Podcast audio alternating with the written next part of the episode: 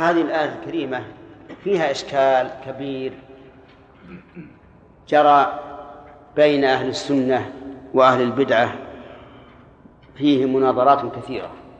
ما هذا الإشكال؟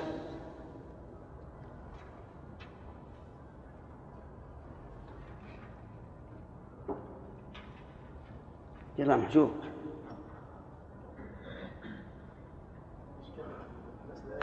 إي نعم. ومن يقتل المؤمن متعمدا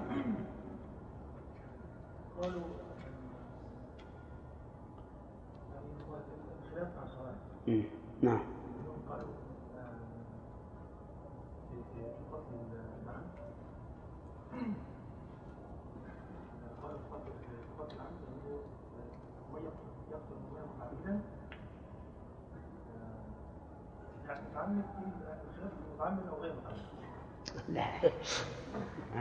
لا غير متعمد بين في الآية التي قبلها.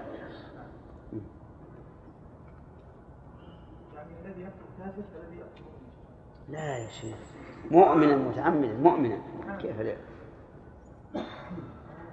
أنت بدأت أول جوابك جواب صحيح. بين الخوارج وأهل السنة. لكن كيف ذلك؟ أصبر يا أخي. الرجل نعم. ها؟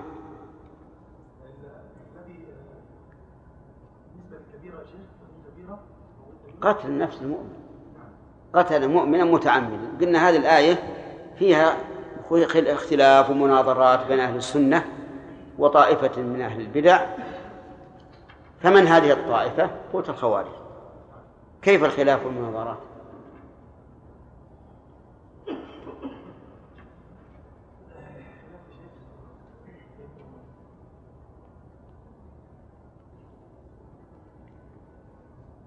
أحيانا تنسى يا محمد.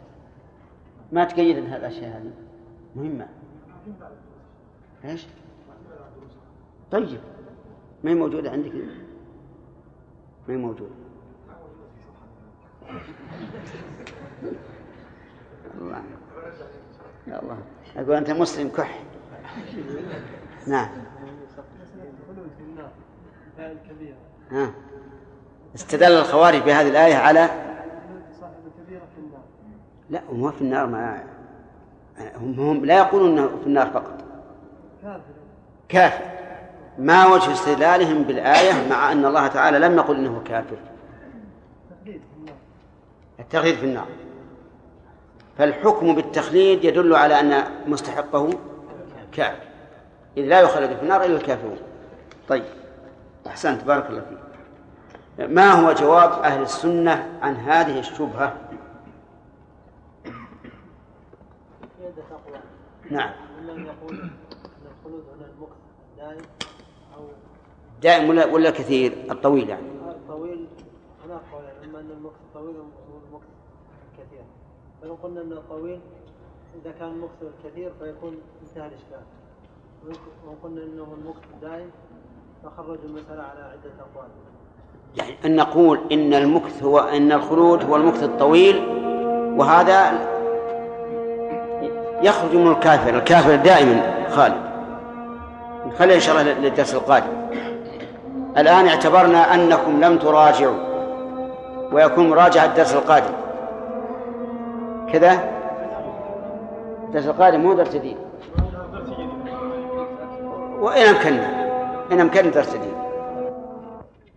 كيف مراجعة وشلون؟ من أول الثمن. إي نعم.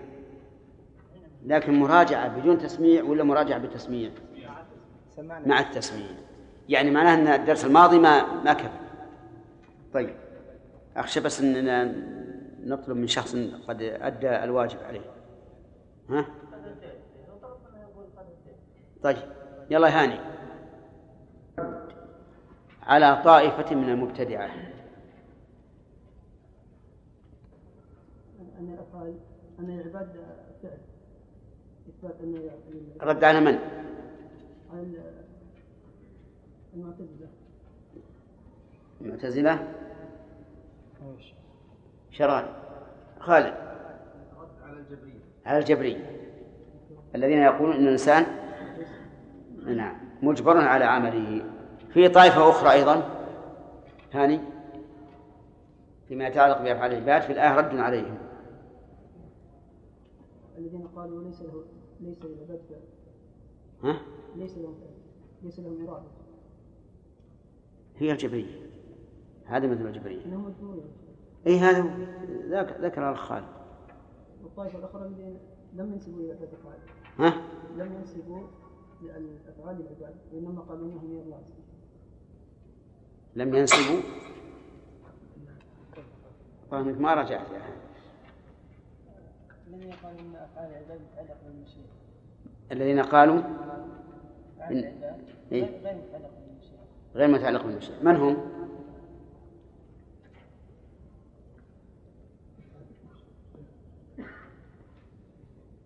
محجوب كيف؟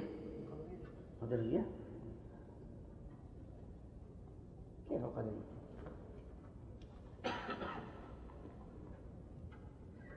ما عرفت يا أخي. العرب. في قوله فسلطهم عليكم القدرية لا لا رد على من؟ بس من ولد ودع القدرية هي سلطهم عليكم. على القدرية في قوله؟ نعم. في قوله إيش؟ سلطهم ولو شاء الله. إيه ولو شاء الله. ولو شاء الله لسلطه على القدرية نعم. لا ما قلت. تقول يا الله تل تلمس تلمس. ثم تقول يا شيخ لي كذا لا لا لا. هل تفهمون من جوابه انه إنه أحاط بها علما؟ لا.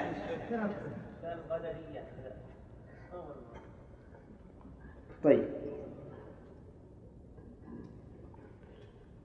لا إله إلا الله. قرأت؟ إيه؟ علم الله بالغيب.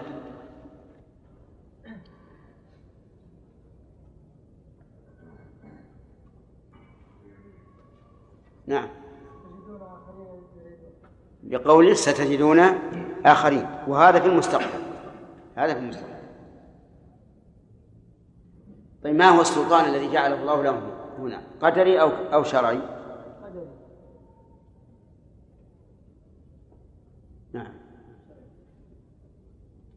ما تقولون؟ شرعيا قدريا طيب. طيب. نعم.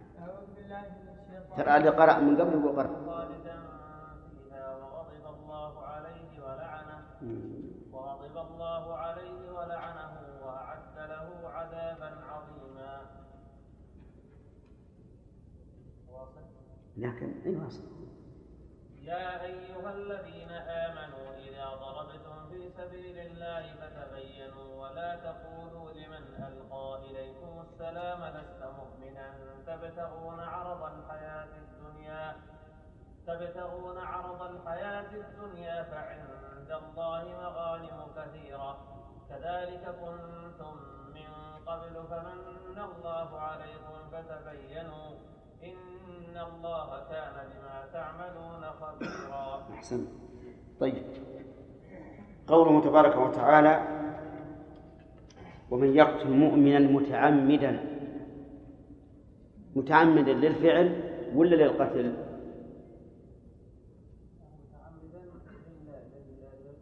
للقتل. أحسنت.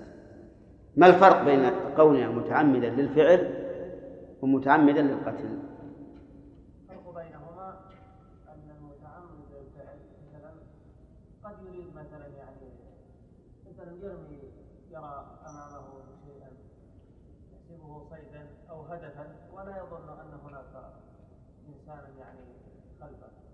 فيقع مثلا يعني يصيبه. هذا خطأ. فهو متعمد له متعمد للفعل يعني مثلا كونه مثلا يرمي هذه الجهة متعمد. لكن ما تعمد الفعل بال- بالإنسان الذي ما قتل تعمد الفعل بالإنسان الذي قتل. إيه؟ فهو متعمد للفعل يعني وليس عامدا للإنسان أما إذا تعمد القتل فهو يعني يقتله مباشرة يعلم أنه قاتل. هو على كل حال جوابك صحيح متعمد للقتل لا للفعل لكن الصورة اللي ذكرت لا تنطبق نعم.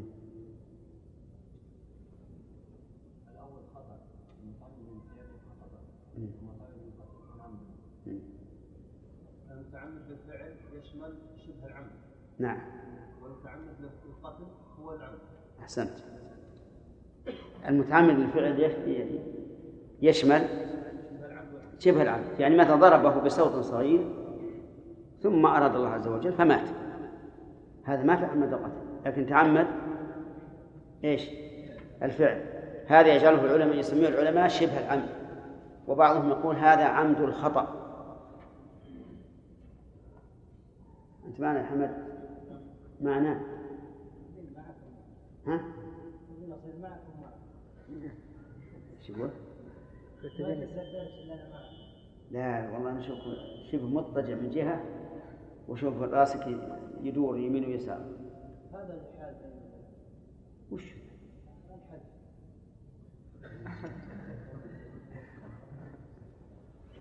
طيب. يلا عبد الله بن عوض. هذه الآية أشكلت على أهل العلم من أهل السنة. حيث إن ظاهرها أن قاتل المؤمن عمدا يخلد في النار. وهذا كما تعرف مذهب المعتزلة والخوارج. فأشكلت هذه الآية على أهل السنة فبماذا أجابوا عنها؟ أجابوا عنها أن التقليد يعبر به عن المكس القوي. نعم. ولا يستلزم يعني الخلود المؤبد أحسنت. والآية ما فيها ذكر التأكيد نعم هذا وجه.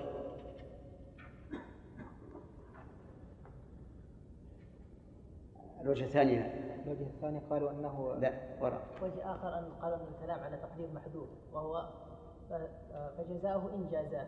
نعم. فجزاؤه من جزاء ويكون هذا من باب التهديد الذي لا يراد وقوعه. طيب.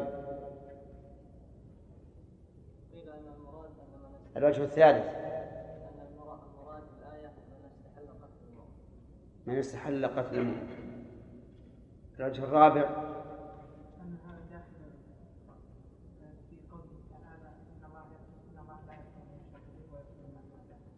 كيف داخل يقدر الإنسان يقول هذا مخصص.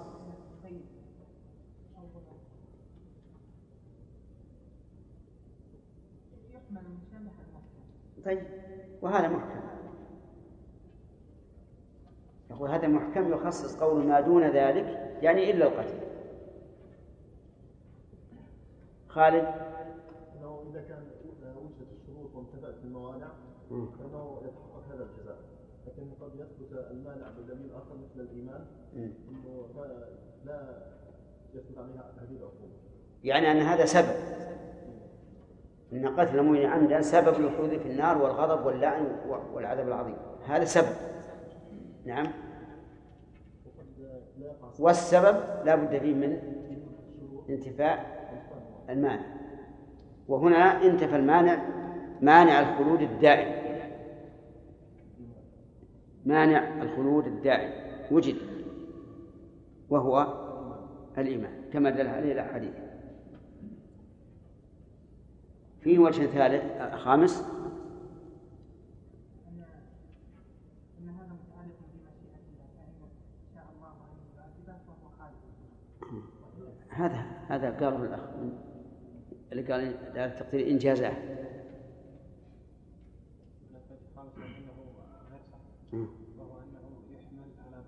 على هذا الفعل قيل قيل هذا وهو صحيح غير صحيح نعم فؤاد إيش؟ قد يكون له توبه عظيمه وحسنات ينغم فيها ينغم في هذا السيد. هذه كما قال الأخ خالد وجود مال سليم. هذا دون الشرك يا شيخ.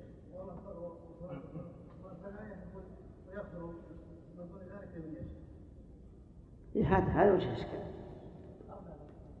أربعة؟ ما ذكرنا إلا أربعة؟ إيه. آه عندي الآن فيه وجه أنه يمكن أن يقال إن من قتل مؤمنا عمدا أوشك أن يمسخ.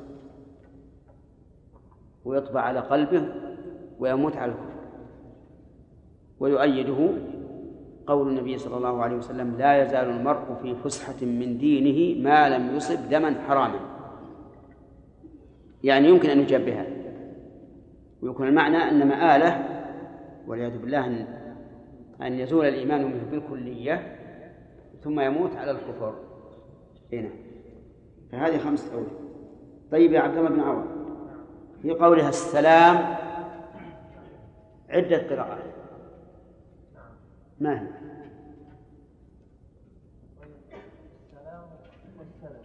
نعم. قراءة ما في غيرها؟ أنا قلت عدة قراءات.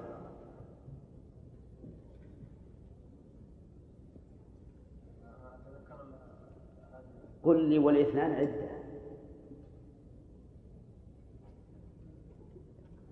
فهمت؟ والاثنان عدة. ما هي بعدة؟ يعني لا قراءة واحدة.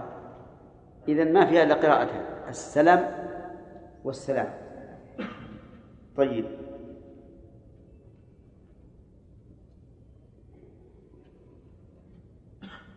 جملة تبتغون محل من الإعراب.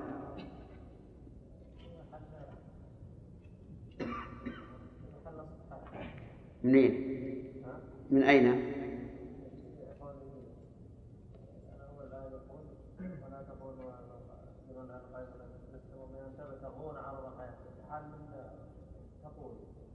أحسنت بارك الله فيك. جيد ما شاء الله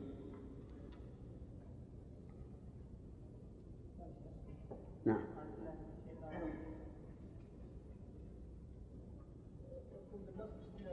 نعم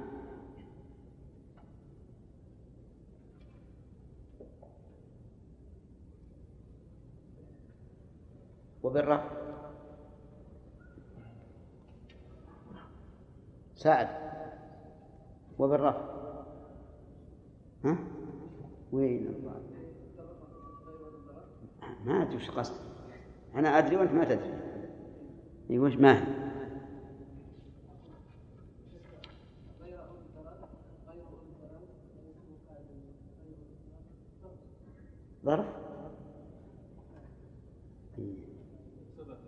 صفة الإيش وعدون وعلى وبالفتح؟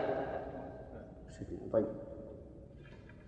في هذه الآية ما يسمى في البلاغة بالاحتراس. ما هو؟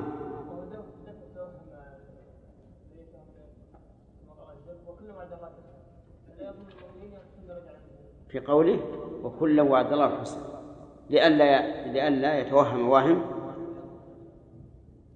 انتقاص القاعدين غير الرضا طيب.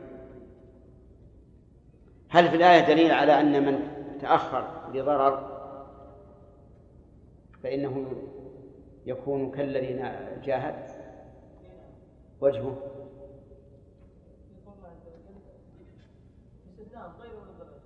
غير الضرر. بارك الله فيك.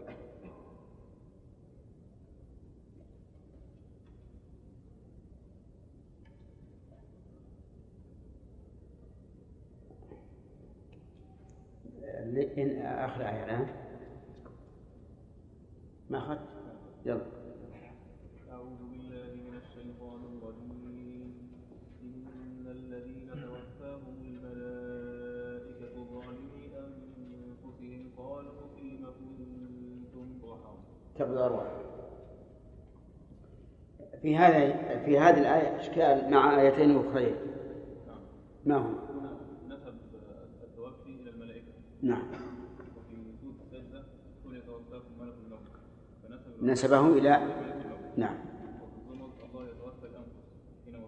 فنسب الوفاء إلى الله طيب. والجمع بين هذه الآيات أن الوفاة وقعت بأمر الله كما يقال بنى عمرو بن بالله يعني إسناد الوفاء التوفي إلى الله لأنه بأمره. أحسنت. ملك الموت لأنه هو الذي يأخذها حقيقة وإلى الملائكة لأنهم أعوان. نعم هذا وجه. وجه آخر المراد بالملائكة. أن المراد بالملائكة إيش؟ الجنس. وتصدق بملك واحد.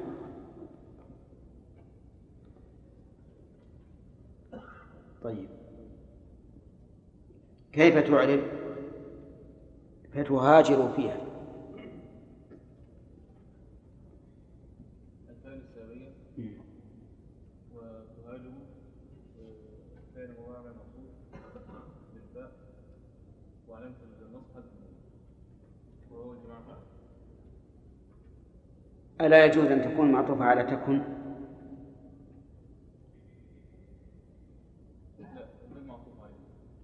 ما يصح.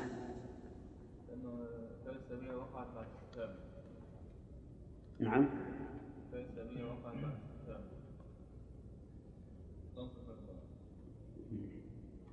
ألم تكن أرض الله واسعة؟ فلم تهاجروا فيها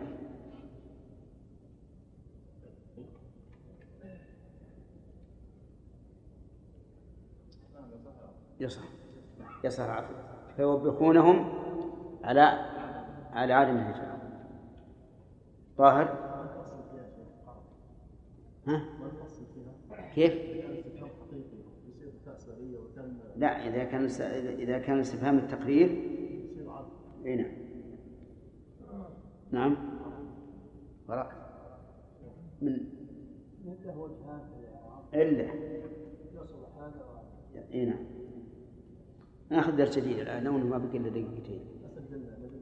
ها؟ يعني ما ناخذ أجل؟ موجودة سجل شرف أول أول ثم. فما لكم في المنافقين؟ أعوذ بالله من الشيطان الرجيم.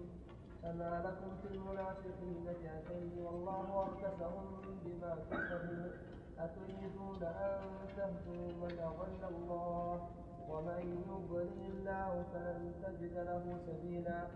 ودوا لو تكفرون كما كفروا فتكونون سواء.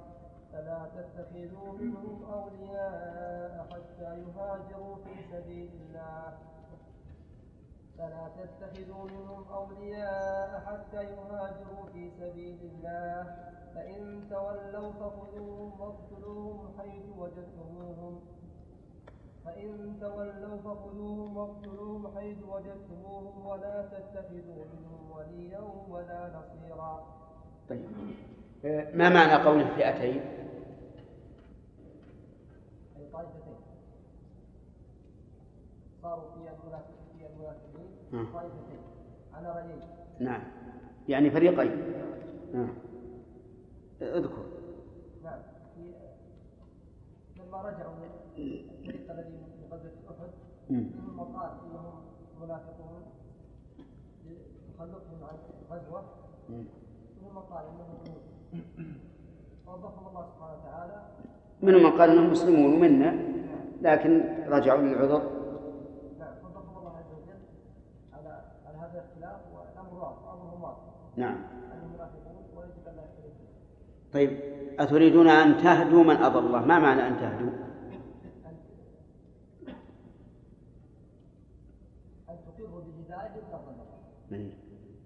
نعم أن تقروا بها أو أو تحكموا بها وقد أضلهم الله. طيب. قوله فلا تتخذوا منهم أولياء حتى يهاجروا في سبيل الله. حتى هنا غائية أو تعليلية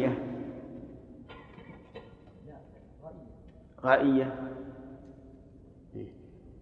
ما الفرق بين الغائية والتعليلية؟ لها أبد. الحكم والتعليلية ما كان على تقدير إلى وما كان على تقدير اللام. فهي؟ تعليلية. طيب. مثل الأول. القرآن إي نعم.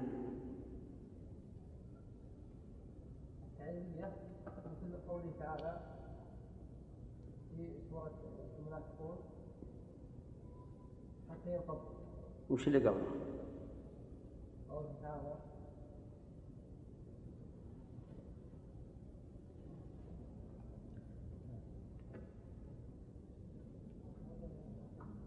لا يا عبد الله.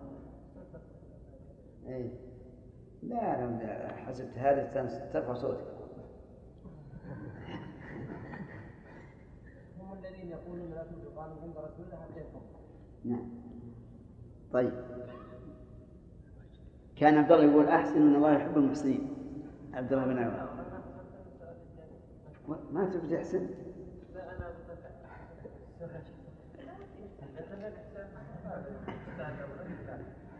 طيب. آه.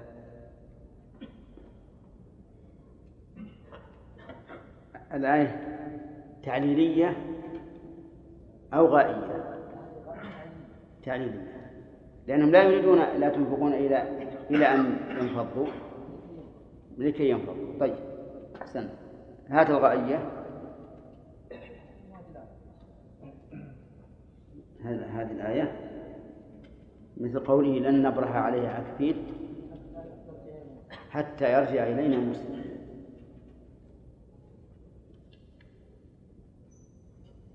طيب. الولاية التي نهى الله عنها ولاية الكافرين هل معناها أي مناصرة للكافر فهي ولاية؟ أو المراد أن أن تتولاه على كفره لكونه نعم. صفحة 583 فأولئك عسى الله يفعلهم وكان الله عفوا رحيما. غفورا رحيما. الصواب عفوا غفورا.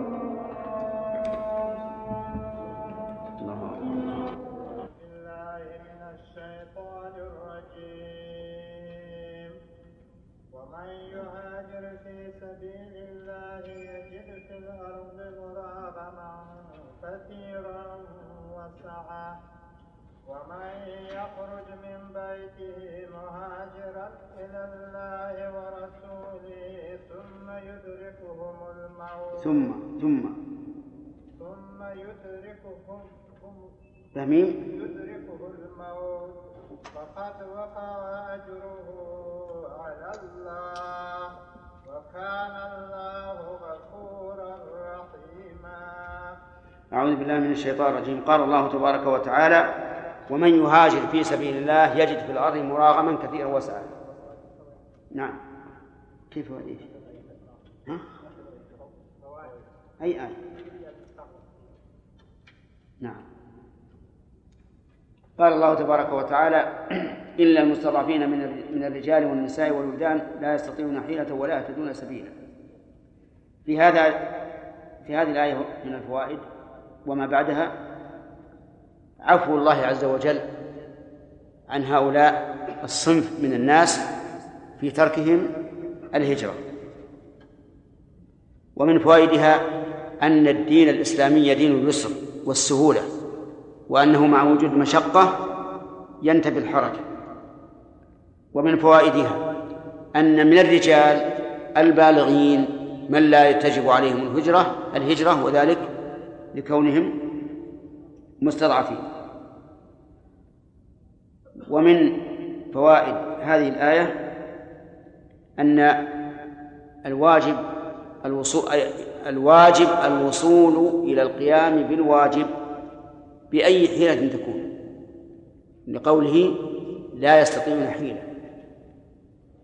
وهل يستدل بهذا على جواز استعمال الحيل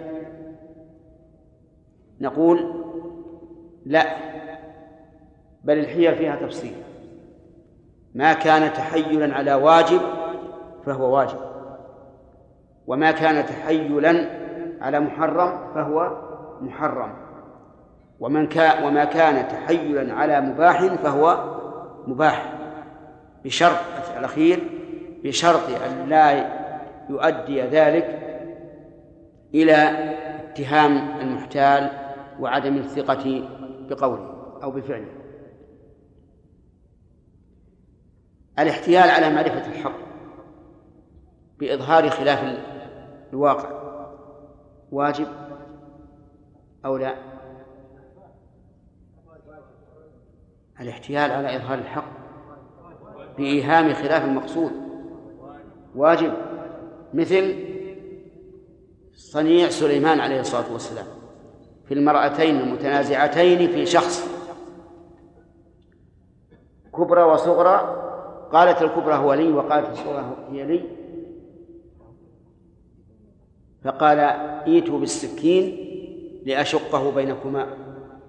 فقالت الصغرى هو لها يا نبي الله وقالت الكبرى شقة.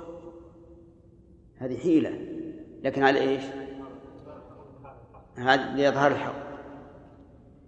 الحيلة على المحرم أن يحتال على الربا بصورة عقد غير مقصود كمسائل العينة مثلا.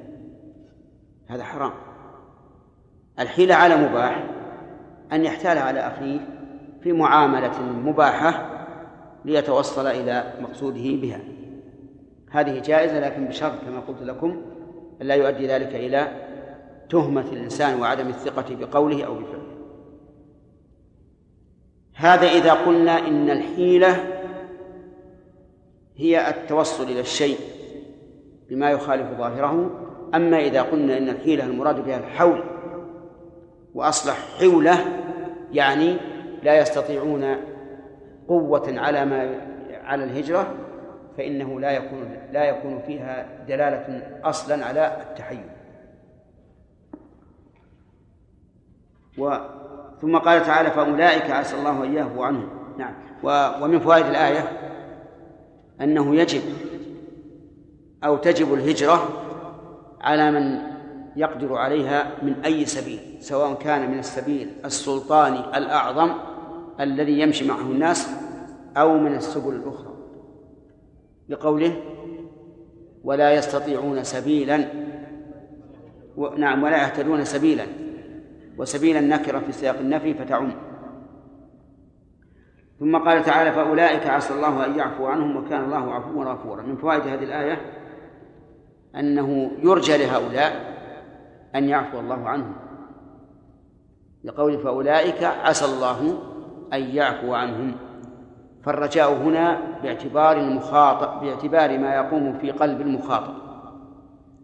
أما باعتباره منسوبا إلى الله فإن عسى كما قال بعض السلف عسى من الله واجب يعني أن الله وعدهم أن يعفو عنه ومن فوائد هذه الآية الكريمة إثبات اسمين من أسماء الله هما العفو والغفور والجمع. نعم فالعفو هو المتجاوز عن السيئات والغفور هو الماحي لها لكن إذا اجتمع العفو والغفور صار المراد بالعفو ما يقابل ترك الواجب والغفور ما يقابل فعل المحرم.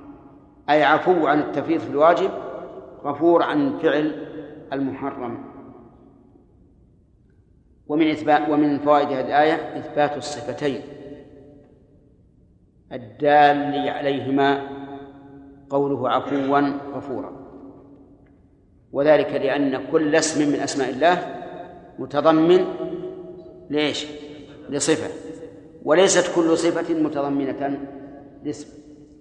وبهذا عرفنا أن الصفات أوسع أوسع من الأسماء لأن كل اسم لا بد أن يتضمن صفة. وليس كل صفة يشتق منها اسم. بل من الصفات ما, ما, ما ليس معنويا أصلا مثل اليد والوجه والعين. هذه ما هي معنوية. فهي صفات خبرية لولا إخبار الله بها ما اعتقدناها ولا علمنا بها. هل يشتق من قوله تعالى وكلم الله موسى تكليما؟ اسم اسم من أسماء الله. ونسمي الله متكلم؟ لا. لأن لم تأتي المتكلم. طيب. صنع الله الذي أتقن كل شيء. يشتق منه الصانع؟ لا.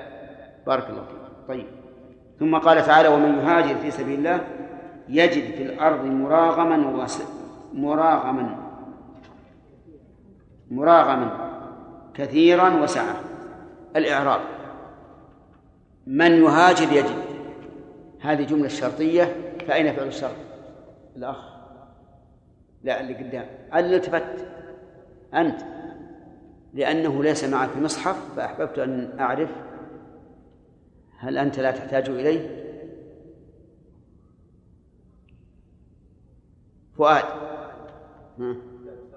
نعم. يهاجر.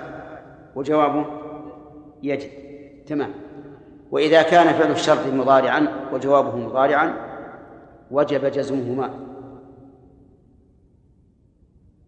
أما إذا كان بعد الماضي يعني كان فعل الشرط ماضيا وجوابه مضارعا فإنه يجوز الرفع قال ابن مالك وبعد ماض رفعك الجزاء حسن ورفعه بعد مضارع وهن. فيجوز مثلا من قام يفوز من قام يفوز. أما من يقوم من يقم يفوز صحيح. من يقم يفوز ضعيف. طيب. وقوله ومن يخرج من بيته مهاجرا إلى الله ورسوله ثم يدركه الموت فقد وقع اجره على الله. أين فعل الشرط؟ في هذه الجملة. عبد الله. أين جوابه عبد الله؟ فقد وقع. إيه لماذا اقترن لماذا اقترن بالفاء يا عبد الله بن ماضي لا يا أخي. فقد وقع لأنه مسبوق الجواب مسبوق وهل هل لديك بيت في الضوابط؟ ما هو؟ نعم. نعم. وبجامد نعم. وبلن وقد وبالتنفيذ باقي. عليه؟ بقى اسمية طلبية وبجامد وبما. وبما وبما و- وقد نعم. وب- وبما وبلان لا. وبما وقد. وبما وقد ولن وبلن وبما أحسنت بارك الله فيك. إذا وقع جواب الشرط أحد هذه الأشياء وجب اقترانه إيش؟ بالفاء. وضابطه أنه كلما كان الجواب لا يصلح أن يلي أداة الشرط وجب اقترانه بالفاء. قال ابن مالك واقرن بفاء حتما جوابا لو جعل شرطا لإن أو غيرها لم ينجح. يقرأه علينا طاهر إيش؟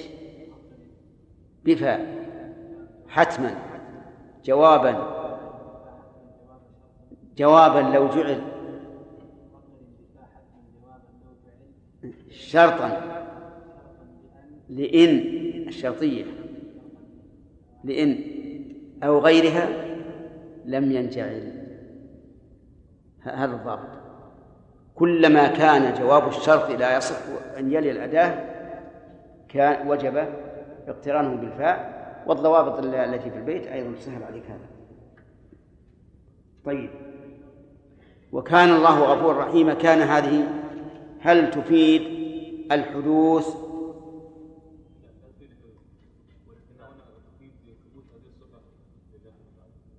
نعم. مقصود تحقيق ثبوتها لله. طيب. يقول الله عز وجل ومن يهاجر في سبيل الله يجد في الأرض مراغما كثيرا وسعا سبق لنا معنى الهجرة وهي, وهي أن الهجرة لغة بمعنى الترك وشرعا ترك البلاد التي لا يقيم الإنسان فيها دينه إلى بلاد أخرى يقيم فيها دينه. وعبر عنه بعضهم بقوله الانتقال من بلد الشرك إلى بلد الإسلام. وقوله في سبيل الله. في للظرفيه وسبيل الله تعالى طريقه. وكون الهجرة في سبيل الله تتضمن شيئين الإخلاص والتزام الشريعة. الإخلاص والتزام الشريعة. لأن من نوى غير الله لم يكن في سبيل الله. كما قال النبي عليه الصلاة والسلام حين سئل عن الرجل يقاتل شجاعة وحمية ويرى مكانه قال من قاتل لتكون كلمة الله العليا فهو في سبيل الله. والثاني أن تكون في شريعته ضمن الشريعة لا مخالفة للشريعة. إذن في سبيل الله يعني إخلاصا واتباعا. يجد في الأرض مراغما كثيرا وسعا يجد في الأرض الأرض هنا المراد بها الجنس. يعني أرض الله عموما. مراغما أي مهاجرا. يرغم به أعداءه. وبناء على هذا تكون مراغما صفة لموصوف محذوف أي مهاجرا مرا مهاجرا مراغما يعني يراغم به أعداءه. لأن الإنسان إذا خرج من بلاد الكفر التي ضيق عليه فيها إلى بلاد أخرى فإنه يراغم الأعداء. كما تعلمون أن الصحابة لما هاجروا إلى الحبشة ماذا صنعت قريش؟ أرسلت في إثرهم من يتكلم فيهم عند من؟ عند النجاشي لأن هذا يراغمهم ويعرفون أنهم إذا خرجوا ربما يكونون أمة وهذا هو الذي وقع وعلمتم قصة أبي بصير رضي الله عنه حينما هاجر من من مكة إلى النبي صلى الله عليه وسلم بعد صلح الحديبية من لحقه؟ لحقه اثنان من المشركين. اثنان. يطلبون أن من النبي صلى الله عليه وعلى آله وسلم أن يرده فلما وصل وصل إلى النبي صلى الله عليه وسلم وأبو بصير قال يلا امش معه. الشرط. فمشى معه. راجعا إلى إلى مكة في أثناء الطريق بعد أن آمنوا منه. قال لأحدهما وأخذ سيفه هذا سيف ما شاء الله فيه يمدح السيف. قال صاحب السيف افتخر. قال وكم ضربت به من من هام قال أعطني إياه شوفوا. أعطاه إياه فسله فضرب هامه به. الصاحب الثاني هرب إلى المدينة. فلما وصل إلى المدينة وإذا أبو بصير في إثره قال أبو بصير يا رسول الله إن الله قد أوفى بعهدك أو بذمتك. سلمتني لهم لكني نجوت. قال ويل أمه مسعر حرب لو يجد من ينصره. وعرف أبو بصير أن الرسول بيرده فخرج من المدينة. أين صار؟ صار في الساحل على الساحل. كلما أتى عير لقريش غار عليها. فسمع به أناس من أهل مكة من المستضعفين وغير المستضعفين فخرجوا إليه. فكونوا جماعة. فتعبت قريش من ذلك وأرسلت إلى النبي صلى الله عليه وعلى آله وسلم أنها ألغت هذا الشر. إذن صار في هجرة الإنسان من بلاد الشرك إيش؟ مراغما لأهل البلد. يرغمهم يعني ترغم أنوفهم والرغام كما نعرف هو التراب. ورغم الأنف بالتراب معناه غاية الذل. وقول كثيرا مراغما كثيرا قد تشير إلى تجمع القوم. لأنه كان المتبادر أن يقال مراغما عاصما لكنه قال كثيرا. ولعل ذلك والله أعلم إشارة إلى إيش؟ إلى أنه سيجتمع إليه من يكثر بهم. وقوله سعة سعة في أي شيء؟ في الرزق في الدين في الصدر ها؟ في كل شيء عام سعة في الرزق لا يقول إني غادرت بلدي فمن أين آكل وأشرب. سعة في الدين. لأنه ليس له, ليس له أحد يقوم بضده ويضيق عليه في دينه. سعة في الصدر تتسع صدوره لأنهم كانوا بالأول في بلاد الشرك مخنوقين مضيقا عليهم والآن هم أحرار طلقاء. ومن يخرج من بيته اللهم لك الحمد. يقال إن رجلا خرج من مكة مهاجرا وإنه مات في التنعيم. أثناء سفره فقالوا بطل أجر بطلت هجرته. فأنزل الله هذه الآية. ومن يخرج من بيته مهاجرا إلى الله ورسوله فقد وقع أجره على الله. ها؟ نعم. ثم يدرك الموت فقد وقع أجره على الله. من يخرج من بيته انظر إلى كلمة من بيته. البيت يحوي الإنسان. والإنسان يألفه وهو وطنه. فيخرج من هذا البيت الأليف الذي هو الوطن إلى إيش؟ إلى الله ورسوله مهاجرا إلى الله ورسوله. يترك مأواه ومثواه من أجل الهجرة إلى الله ورسوله الهجرة إلى الله بالإخلاص وإلى رسوله بالاتباع. فيريد أن يهاجر إلى الله عز وجل ليقيم شرعه وإلى رسوله صلى الله عليه وعلى آله وسلم ليتبعه وينصره أيضا. نعم. ثم يدركه الموت. يعني ثم يموت. كلمة يدرك قد تعطي أنه كالفار كالفار الذي يريد أن يصل إلى مهاجره. لكن الموت لحقه فأدركه. فقد وقع أجره على الله. وقع بمعنى ثبت. ثبت أجره على الله عز وجل. والأجر هو الثواب. ولم يقل وقع أجره على الله ورسوله مع أن الهجرة كانت إلى إلى الله ورسوله. لأن الهجرة إلى إلى الرسول وسيلة. والغاية هي الهجرة إلى الله عز وجل. فلهذا كان الذي يثيب على الهجرة ليس الرسول بل هو بل هو الله سبحانه وتعالى. فقد وقع أجره على الله. وكلمة الله سبق لنا مرارا وتكرارا ولكن لابد لا مانع من أن نعيد. الله يقال إن أصلها الإله. كالناس أصلها الأناس. وكقولكم هذا خير من هذا أي هذا أخير من هذا. والعرب يحذفون الهمزة أحيانا للتخفيف. والإله فعال بمعنى مفعول.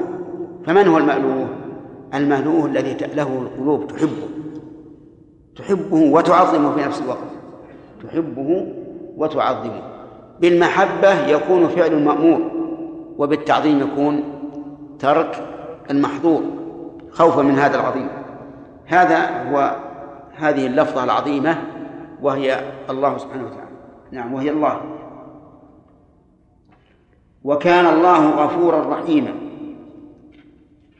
سبق الكلام على مثل هذه الجملة وأنها تفيد ثبوت هذين الاسمين لله وما تضمناه من صفة. الغفور يتضمن المغفرة والرحيم يتضمن الرحمة. وبالجمع بينهما يحصل المطلوب والنجاة من المرهوب. لأن المغفرة للذنوب التي يتخلى عنها الإنسان بمغفرة الله والرحمة للأعمال الصالحة التي توصل إلى رحمة الله عز وجل في هذه الآية الكريمة من الفوائد فوائد عظيمة منها أن من ترك شيئا لله عوضه الله خيرا منه من أين تؤخذ يا مازن؟ ها؟ يجد في الأرض مراغما كثيرا وسعة فقد خرج من الضيق فوجد السعة طيب. ومن فوائد هذه الآية الكريمة أن فضل الله عز وجل على عبده أكثر من عمل عبده له.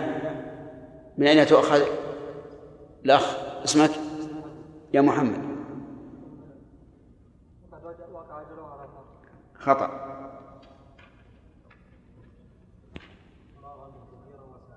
يجد في الأرض مراغما كثيرا وسعة. شوف ثوبان ثوبان له المراغم والسعة. طيب. من فوائد الآية الكريمة أن من أذل لطاعة الله أذل بطاعة الله صار العز له في النهاية. والعقيل يبين من من أين من أين يؤخذ؟ كثيرا ما لو أخذنا كثيرا وحدها ما ما استفدنا لا أحد يتكلم. إذا وجد السؤال الخاص ما ما أحد يتكلم. نعم. مراغما وكثيرا. هكذا. هذا الذي أذل الآن يذل هو أنوف الذين أذلوه بالأمس. ومن فوائد الآية الكريمة الشاهد أنها تشهد لقول الرسول عليه الصلاة والسلام واعلم أن النصر مع الصبر وأن الفرج مع الكرب وأن مع العسر يسرا. من أين هداية الله؟ لا. سعة سعة تفريج. السعة تفريج بعد كرب. بعد الضيق بالكرب والكرب. طيب. ومن فوائد هذه الآية الكريمة أن من سعى في العمل الصالح ولم يدركه اضطرارا نعم أقول أن من سعى في الهجرة وأدركه الموت فإن أجره ثابت كاملا عبد الرحمن طيب من قوله ومن يخرج من بيته مهاجرا إلى الله ورسوله ثم يدركه الموت فقد وقع أجره على الله. طيب وهل يقاس على ذلك بقية الأعمال؟ بمعنى هل من خرج إلى المسجد يريد الصلاة فمات في أثناء الطريق تكتب له يكتب له أجر الصلاة؟ طيب يقال إن الثواب لا قياس فيه. أنتم ستقولون نعم بناء على إيش؟ بناء على القياس لكن يقولون إن الأعمال إن ثواب الأعمال ليس في قياس لجواز أن يكون تخصيص هذا العمل بهذا الثواب لحكمة لا لا نعلمها. لكن قال بعض أهل العلم إن لنا شاهدا على العموم وهي قصة الرجل الذي مات في أثناء الطريق وهو رجل قتل تسعا وتسعين نفسا. قتلهم عمدا تسعا وتسعين نفسا. ثم جاء إلى رجل عابد. عابد.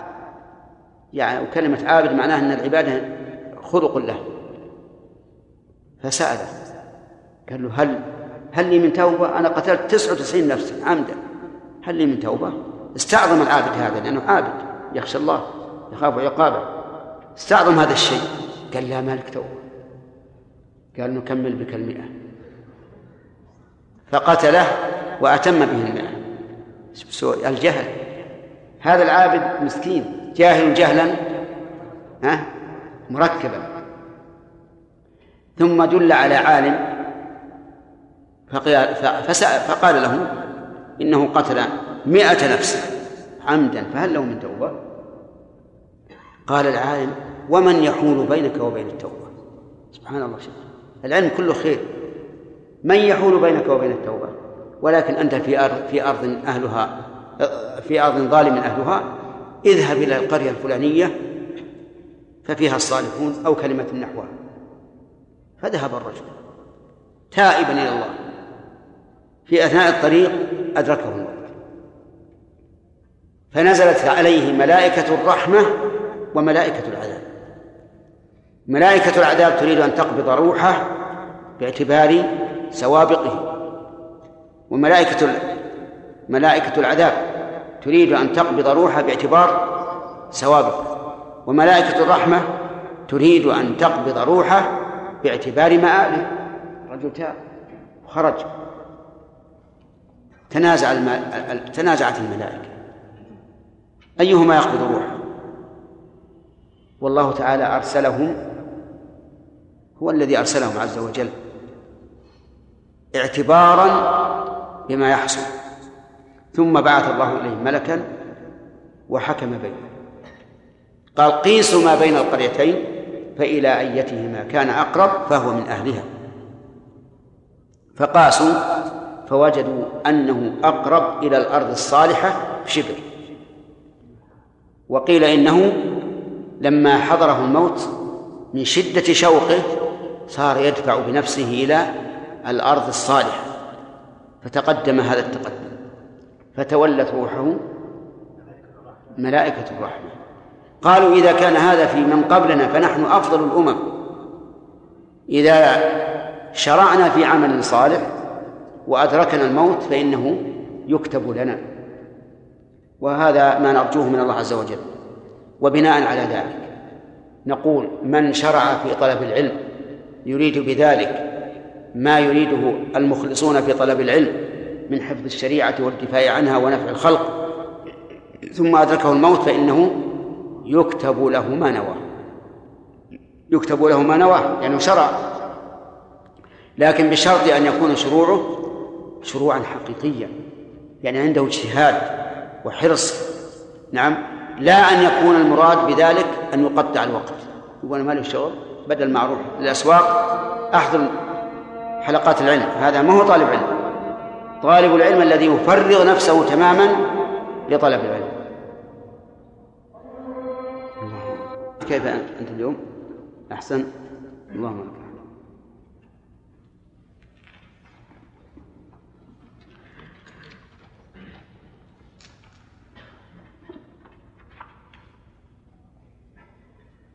من قارئ هنا شراف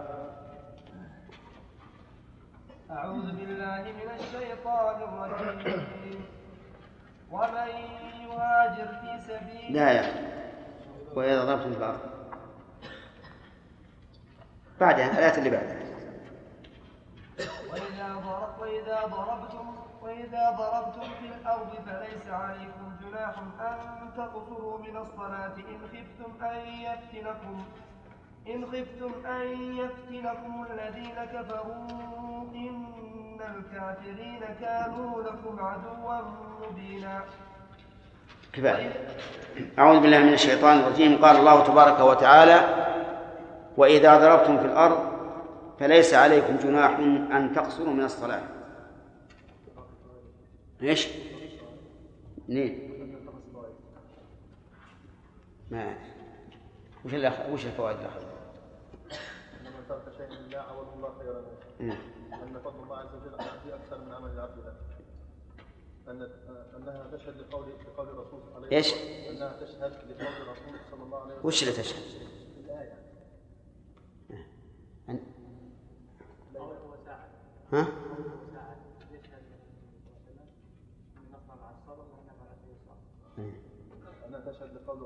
والسلام. أن فيها شاهد أحسن. أن فيها شاهد لقول الرسول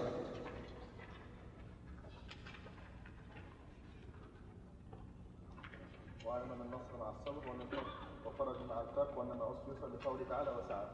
نعم. أن- من اذل بطاعة الله صار له حزن في النهاية. أن من سعى في الهجرة وترك الموت اجره كبير كامل نعم.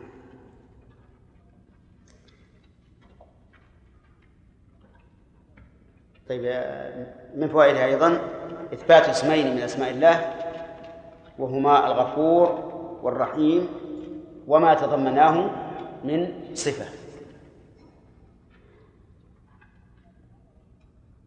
ثم قال تعالى وإذا ضربتم في الأرض فليس عليكم جناح أن تقصروا من الصلاة إن خفتم أن يفتنكم الذين كفروا. الخطاب في قوله إذا ضربتم للناس للناس جميعا ويدخل فيه بالأولى المؤمنون لأنهم هم الذين يخاطبون بالتكاليف الشرعية. و- و- وقوله إذا ضربتم في الأرض. الضرب في الأرض هو السفر فيها. وسمي ضربا لأن الإنسان لا يخلو من أن يكون معه راحلة تحتاج إلى الضرب. ولهذا قال النبي صلى الله عليه وسلم أما أبو جهل فلا يضع العصا عن عاتقه وحمله بعض العلماء على أنه كثير الأسفار. وقوله إذا ضربتم في الأرض لم يقيده الله عز وجل بكون هذا الضرب مشروعا أو مباحا أو مكروها أو محرما. وقوله فليس عليكم جناح أن تقصروا من الصلاة الجناح يعني الإثم. وقول أن تقصروا من الصلاة زعم بعضهم أن من هنا زائدة وأن المعنى أن تقصروا الصلاة. وعلل هذا القول بأن صلاة السفر فرضت ركعتين. فلا يصح أن يقال إنها إنه قصر منها. بل يقال إنها قصرت. ولكن هذا القول ضعيف. كما سيبين إن شاء الله لذكر الفوائد. وقوله إن خفتم أن يفتنكم الذين كفروا هذه هذا شرط للحكم الثابت بقوله فليس عليكم جناح أن تقصروا من الصلاة. فالجملة إذن شرطية وجواب الشرط الصحيح أنه لا لا حاجة إليه لأنه معلوم من السياق. وقال بعضهم إنه محذوف دل عليه ما سبق. وقول أن يفتنكم أن يفتنكم أي أن يصدكم عن دينكم. وذلك بقتالهم إياكم أو بأسباب أخرى يصدونكم بها عن الدين. ثم علل ذلك بقوله إن الكافرين كانوا لكم عدوا مبينا. الجملة هنا موقعها مما قبلها أنها تعليل للحكم وهو قصر الصلاة. قلنا إن الضرب في الأرض هو السفر فيها. ووجه ووجه تسمية السفر ضربا إيش؟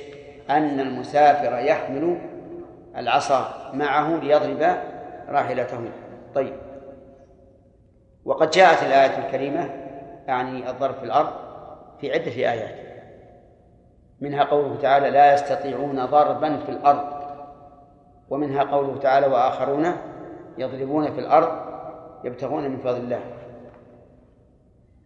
ففي هذه الآية يبين الله سبحانه وتعالى انتفاء الجناح عن قصر الصلاة إذا كان الإنسان غالبا في الأرض خائفا أن يفتنه الكفار. ويبين عز وجل أن الكافرين كانوا لكم عدوا مبينا.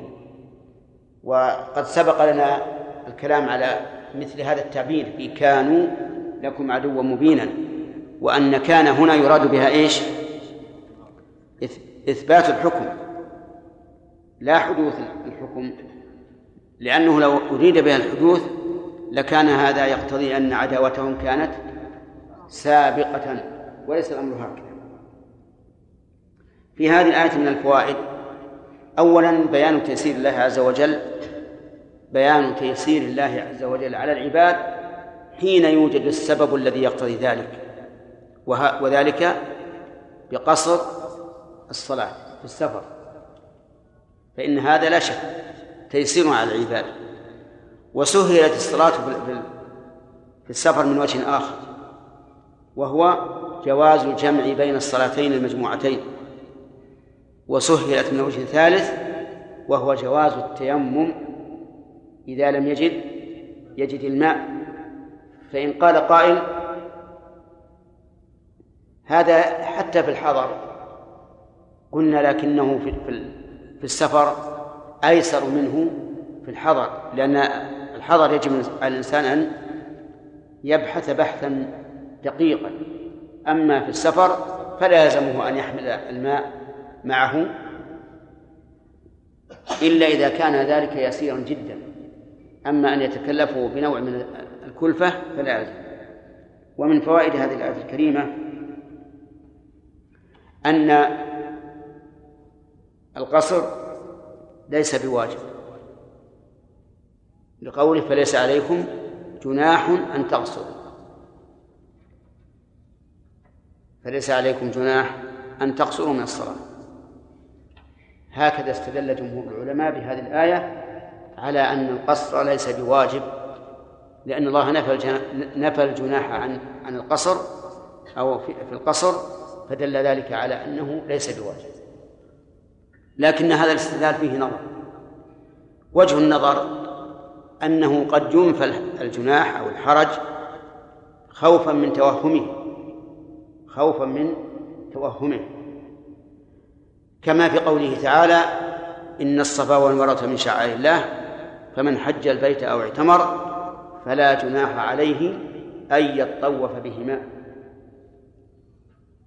فهنا نفى الجناح دفعا لتوهم بعض الصحابة أن الطواف أن الطواف بهما محرم لأنه كان فيهما صنمان.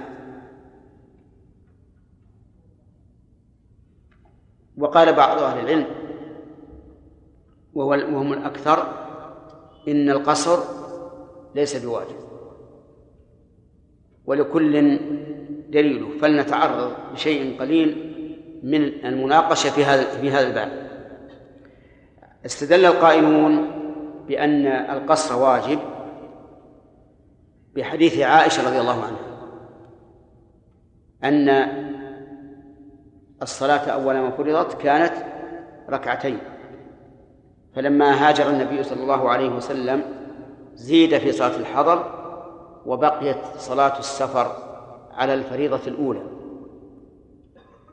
فقالوا إن قولها أول ما فرضت ركعتين مع قولها على الفريضة الأولى يدل على أنه لا تجوز الزيادة على الركعتين في السفر كما أنه لا تجوز الزيادة على إيش؟ الأربع في الحضر. واستدلوا لذلك أيضا بحديث عمر. صلاة السفر ركعتان. صلاة السفر ركعتان. فجزم بأن صلاة السفر ركعتين. بأن نعم فجزم بأن صلاة السفر ركعتان.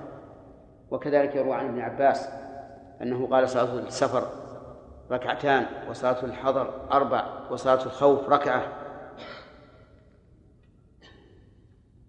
وأما الجمهور فأجابوا عن ذلك بأن معنى قوله معنى قول عائشة أقرت على الفريضة الأولى أنها لم تزل فالمراد به نفي الزيادة لا تحريم الزيادة. ويدل لهذا أن الصحابة رضي الله عنهم لما كان عثمان يتم في منى أنكروا عليه. ولكنهم تابعوه ومتابعتهم إياه يدل على أن الجامع على أن القصر ليس بواجب إذ أنه لو كان واجبا ما ما صح أن يتابعوه كما أن الإمام لو صلى خمسا فإنه لا يتابع ولو كان ساهيا فكذلك إذا صلى المسافر أربعا فإننا نقول لو كانت. لو كان الواجب هو الركعتان نعم نعم ما تابعوه على ذلك. وهذا دليل واضح جدا على أن على أن القصر ليس بواجب وهو الأقرب عندي بعد أن كنت أرجح أن القصر واجب. لكن بعد التأمل رأيت أن قول الجمهور أقرب للصواب والله أعلم.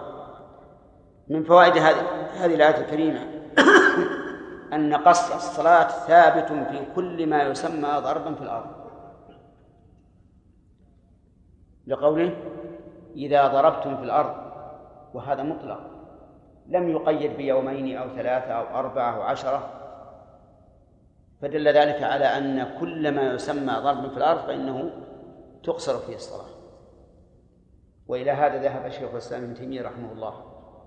وقال كل ما يسميه الناس سفرا وضربا في الأرض فإنه سفر يثبت له أحكام السفر. ودليله دليله الإطلاق. ودليل آخر أنه ثبت في صحيح مسلم أن أنس بن مالك قال كان النبي صلى الله عليه وعلى آله وسلم إذا خرج ثلاثة أميال أو فراسخ صلى ركعتين.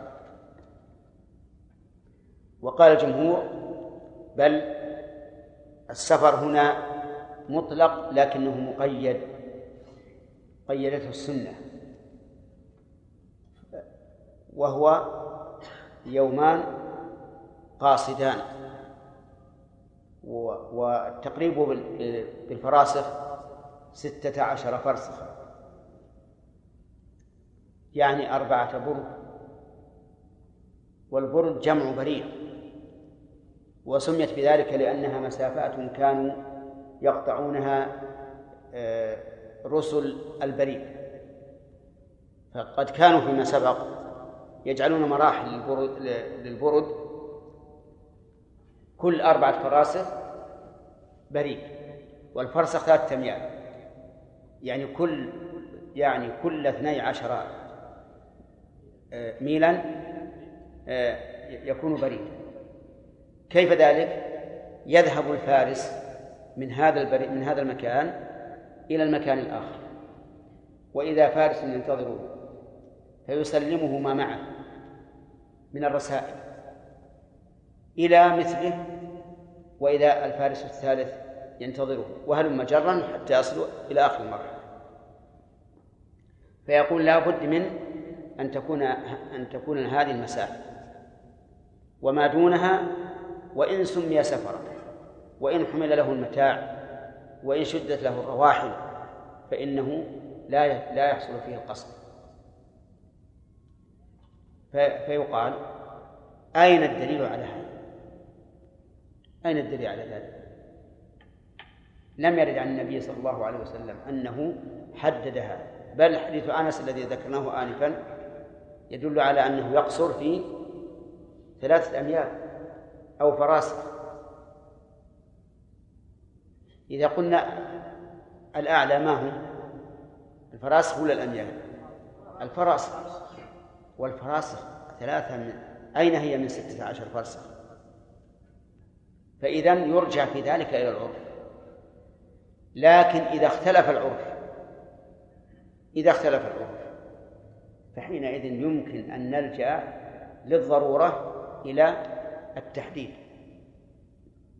ونقول بأنه إيش؟ يحدد بالفراسخ نقول ذلك عند الضرورة. أما إذا أمكن ضبط العرف فلا نعدل عنه.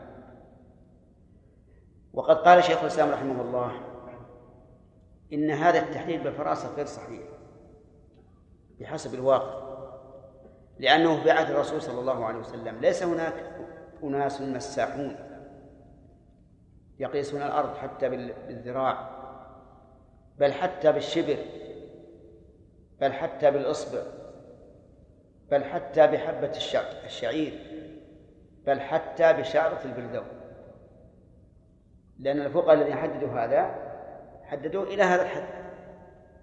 قالوا ستة عشر, ستة فرسخا هي كذا وكذا وهذا كذا وكذا إلى أن وصلوا إلى شعرة البلدون وبناء على ذلك لو كان نحن لو كان هنا أناس نازلون وبينهم وبين الآخرين شعر شعرة كل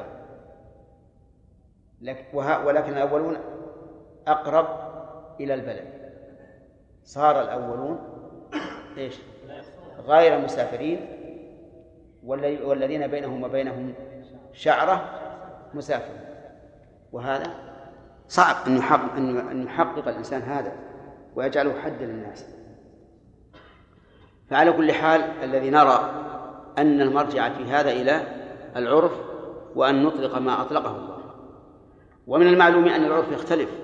لو أن قوما خرجوا في رحلة تغدوا في البر ثم رجعوا فإن هذا لا يسمى سفرا. ولا ضرب في الأرض.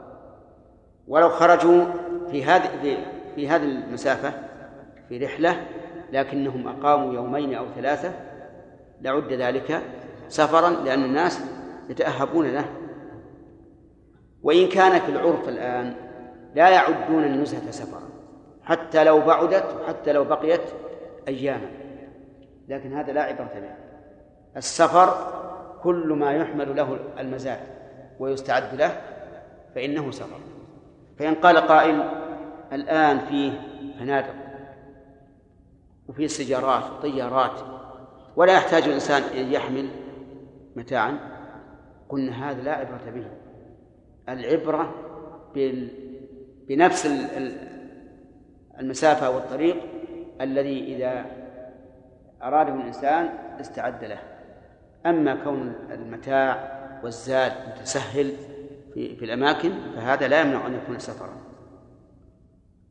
من فوائد الآية الكريمة أنه أن الإنسان إذا أقام في سفره في مكان فإنه لا يلزمه الإتمام بل يبقى قاصر لأن الله أطلق إذا ضربتم في الأرض ولم يقل ما لم تمكثوا أربعة أيام أو عشرة أيام أو ما أشبه ذلك. وبناء على هذا لو أن الإنسان سافر إلى بلد غير بلده وأقام فيها شهرا فهو مسافر فهو مسافر. وذلك لأن النصوص جاءت مطلقة غير مقيدة. وجاءت نصوص أخرى إيجابية تدل على عدم التقييد. وذلك فيما يأتي. أولا أن النبي صلى الله عليه وعلى آله وسلم أقام عام الفتح في مكة كم؟ تسعة عشر يوما يقصر الصلاة. ولم يقل الناس أتموا. وأقام في تبوك عشرين يوما يقصر الصلاة. ولم يقل الناس أتموا. ثانيا أن الرسول صلى الله عليه وسلم قدم مكة في حجة الوداع وهي آخر سفرة سافرها في اليوم الرابع من ذي الحجة. ومكث فيها وهو يقصر الصلاة ولم يقل للناس من قدم قبل اليوم الرابع فليتم أو من قدم قبل عشرة أيام فليتم أو ما أشبه ذلك. فعلم من هذا أنه لا حد للإقامة التي تمنع أو التي تقطع حكم السفر. وهذا القول هو الذي اختاره شيخ الإسلام رحمه الله ونصره بأدلة قوية ظاهرة. ذكر ذلك في أول باب صلاة الجمعة في الفتاوي وفي مواضع كثيرة من كلامه. ونصره نصرا عزيزا وهو جدير بالنصر. لأن أي إنسان يقيد بأربعة أيام أو بخمسة أو بأكثر وأقل يقال له أين الدليل؟ لو كان هذا القيد لازما لبينه الله تعالى في القرآن أو جاءت به السنة بيانا واضحا لأن هذا مما تتوافر الدواعي على على نقله ومما يحتاج الناس إليه فكيف يترك هملا بلا بيان ولهذا اختلف العلماء في هذه المسألة على نحو عشرين قول أو أكثر. ذكرها النووي رحمه الله في شرح المهذب.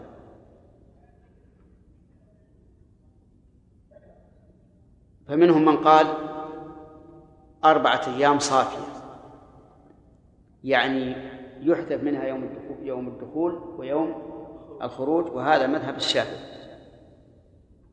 ومنها من قال أربعة أيام بيوم الدخول والخروج وهذا مذهب الحنابلة. ومنهم من قال خمسة عشر يوما وهذا مذهب أبي حنيفة. ومنهم من قال تسعة عشر يوما وهذا مذهب ابن عباس. ومنه أيضا آراء أخرى لا تحضرني الآن لكن من أراد أن يطلع عليها فليرجع إلى شرح المهذب فإنه قد بينها. ومن فوائد الآية الكريمة أنه لا يجوز قصد الصلاة إلا عند الخوف. لقوله إن خفتم أن يفتنكم الذين كفروا. وهذا ظاهر الآية.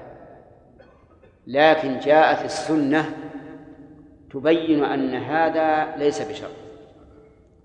يعني أنه لا يشترط لجواز القصر الخوف. وذلك فيما ثبت في صحيح مسلم أن رجلا قال لعمر إن الله يقول فليس عليكم جناح أن تقصروا من الصلاة إن خفتم أن يفتنكم الذين كفروا. ونحن الآن آمنون. فقال عمر لقد عجبت مما عجبت منه.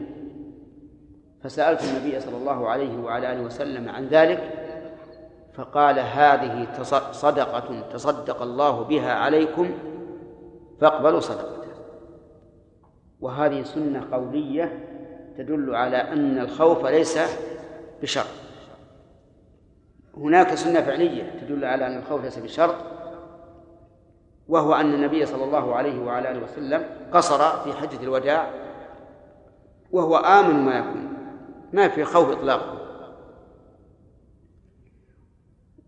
وقال بعض العلماء إن الآية لا تدل على أن هذا الشرط قيد. إن الآية لا تدل على أن هذا القيد شرط لماذا؟ قالوا لأن هذا القيد جاء على الغالب وأن الناس حين نزول الآية أسفارهم مخوفة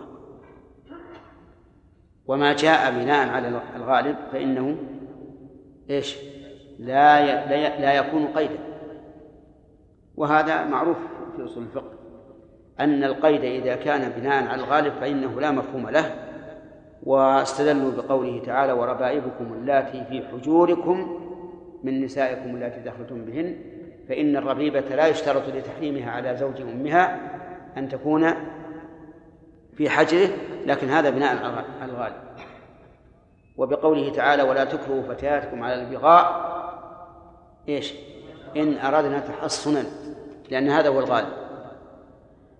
فقالوا إن الآية خرجت مخرج الغالب فلا مفهوم لقيدها. سبحان الله الآن. هؤلاء عكس الذين يقولون إنه يشترط إيش؟ الخوف. وقال بعض العلماء إن هذا القيد قيد للقصر من صلاة السفر وقصر والقصر من صلاة السفر أن يجعلها واحدة. أن يجعلها واحدة. وعلى هذا فيكون المراد بقصر الخوف أن تجعل الثنائية إيش؟ واحدة. واستدلوا لذلك بأنه جاء عن النبي صلى الله عليه وعلى آله وسلم في صلاة الخوف أنه صلى بأصحابه ركعتين كل طائفة صلت ركعة واحدة فقط وانصرفوا. وإلى وهذا أيضا قول في, في, في هذه الآية. فيكون المراد بقص بقص الصلاة هنا إيش؟ قص أي نعم. قص صلاة الخوف إلى ركعة لا إلى ركعتين. وقال بعض أهل العلم وهو القول الرابع إن القصر قصران. قصر عدد وقصر صفة. فقصر العدد لا يشترط فيه الخوف وقصر الصفة يشترط فيه الخوف. قصر الصفة في صلاة الخوف مر علينا قريبا أنه يفعل فيها أشياء لو فعلت في حال الأمن إيش؟ لا أبطلت الصلاة. فخفف في هيئتها وكيفيتها وهذا نوع من القصر. فهو قصر كيفية وليس قصر وليس قصر كمية. فهذه فهذه أقوال الناس التي تحضرني في هذه الآية. ولكن نقول إذا قالت حدام فصدقوها فإن القول ما قالت حدام. وإذا كان النبي صلى الله عليه وعلى آله وسلم قال إنها صدقة تصدق الله بها عليكم فاقبلوا صدقته ما بقي الأحد الكلام. فنقول إن الله تعالى شرط ذلك في أول الأمر ثم سهل على عباده وتصدق عليهم ونفى ورفع هذا الشرط. إن خفتم أن يفتنكم الذين كفروا. ومن فوائد الآية الكريمة أن الخوف له أثر في تغيير الأحكام. لقوله إن خفتم أن يفتنكم الذين كفروا. وهذا أمر معلوم. حتى إن الله قال حافظوا على الصلوات والصلاة الوسطى وقوموا لله قانتين فإن خفتم إيش؟ فرجالا أو ركبانا.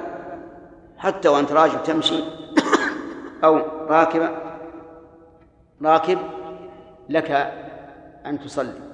حتى وأنت تمشي وأنت راكب ما دام الخوف محققا.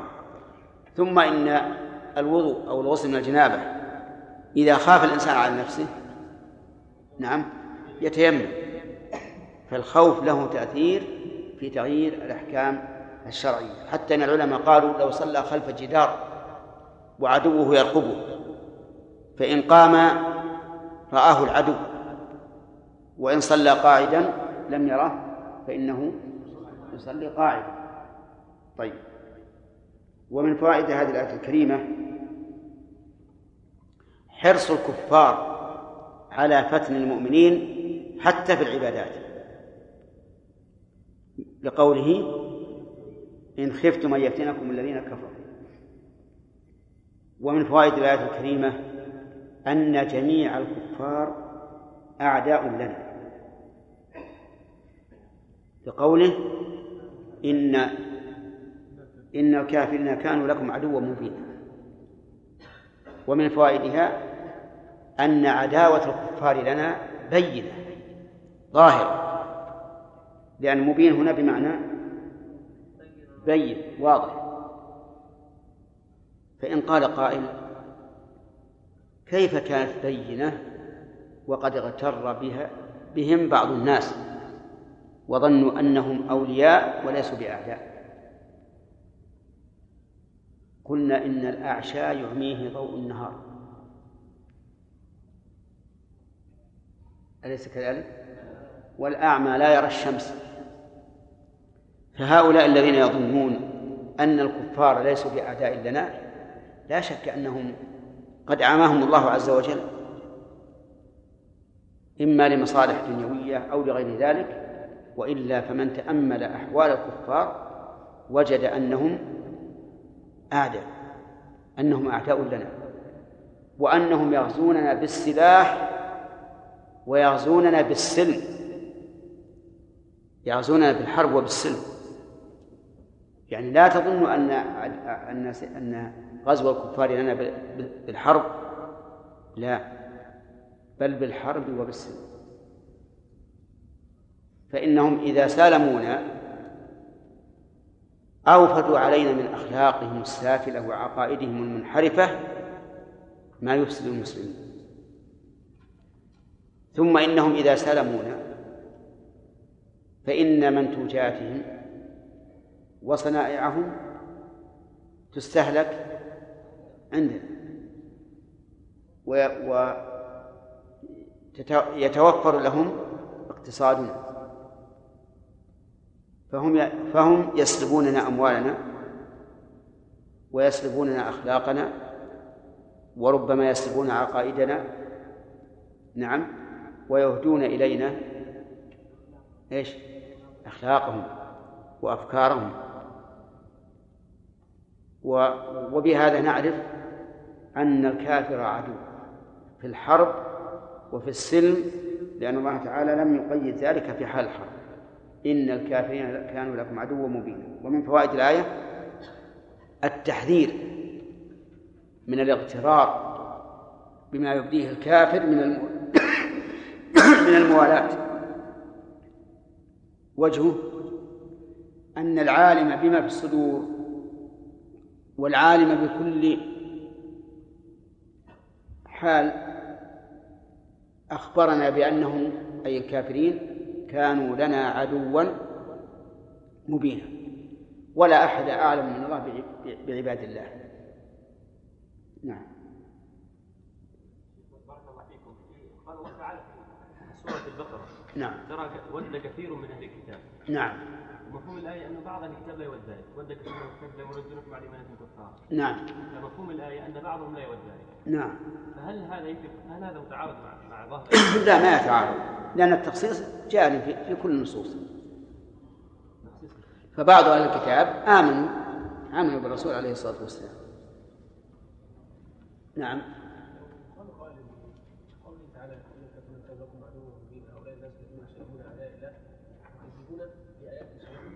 إيش؟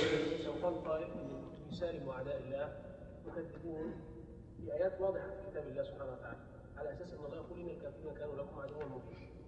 وهذا ينطبق على حكم معين. هل القول هنا في شيء؟ لا. لأن مسالمة الكفار عند الحاجة بشرط الحذر. لا بأس به. فقد سالم النبي صلى الله عليه وسلم قريشا وصالح اليهود أيضا أول ما قدم المدينة. أحمد؟ فرقوا مثلا بين الضارب في الأرض والمسافر أبدا ما هو صحيح هذا. هذه دعوة غير صحيحة. كل المفسرين إذا ضربوا الأرض قالوا إذا سافر نعم.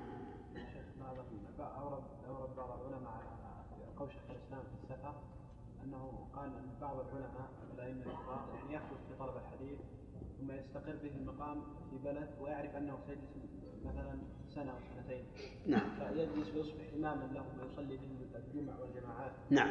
ثم ينتقل إلى بلد أخرى وأيضا يصبح حاله كذلك حتى يرجع إلى بلده. نعم. ويقولون في هذه الحالة استقر به المقام وجلس وهو يعلم أنه سيرتحل وأتى لغرض معين. نعم. ثم يسافر وهو يصلي بهم الجمعة والجماعات. نعم. أما نحن لا ننكر أن يكون المسألة خلافية. لا، هنا فعل هؤلاء يعني هذا- هذه قضايا أعيان ما ندري لعله حين قدم البلد أراد أن يقيم إقامة مطلقة غير مقيدة بزمن ولا بعمل. والإقامة المطلقة ترفع أحكام السفر. ولهذا نقول السفر الآن الذي في- البلاد يعتبرون مقيمين إقامة مطلقة لأن الأصل أنه باق في مكانه حتى لو علم أنه سيغير بعد سنوات. إذا علم فحينئذ يكون حكم حكم المسافر لكن إذا لم يعلم وأن الأصل بقاؤه وعدم تغييره فهو يكون مقيم إقامة مطلقة. نعم. عبيد عبيد. أنت دائما ما شاء الله يقرأك المؤذن. احفظ احتفظ لنفسك.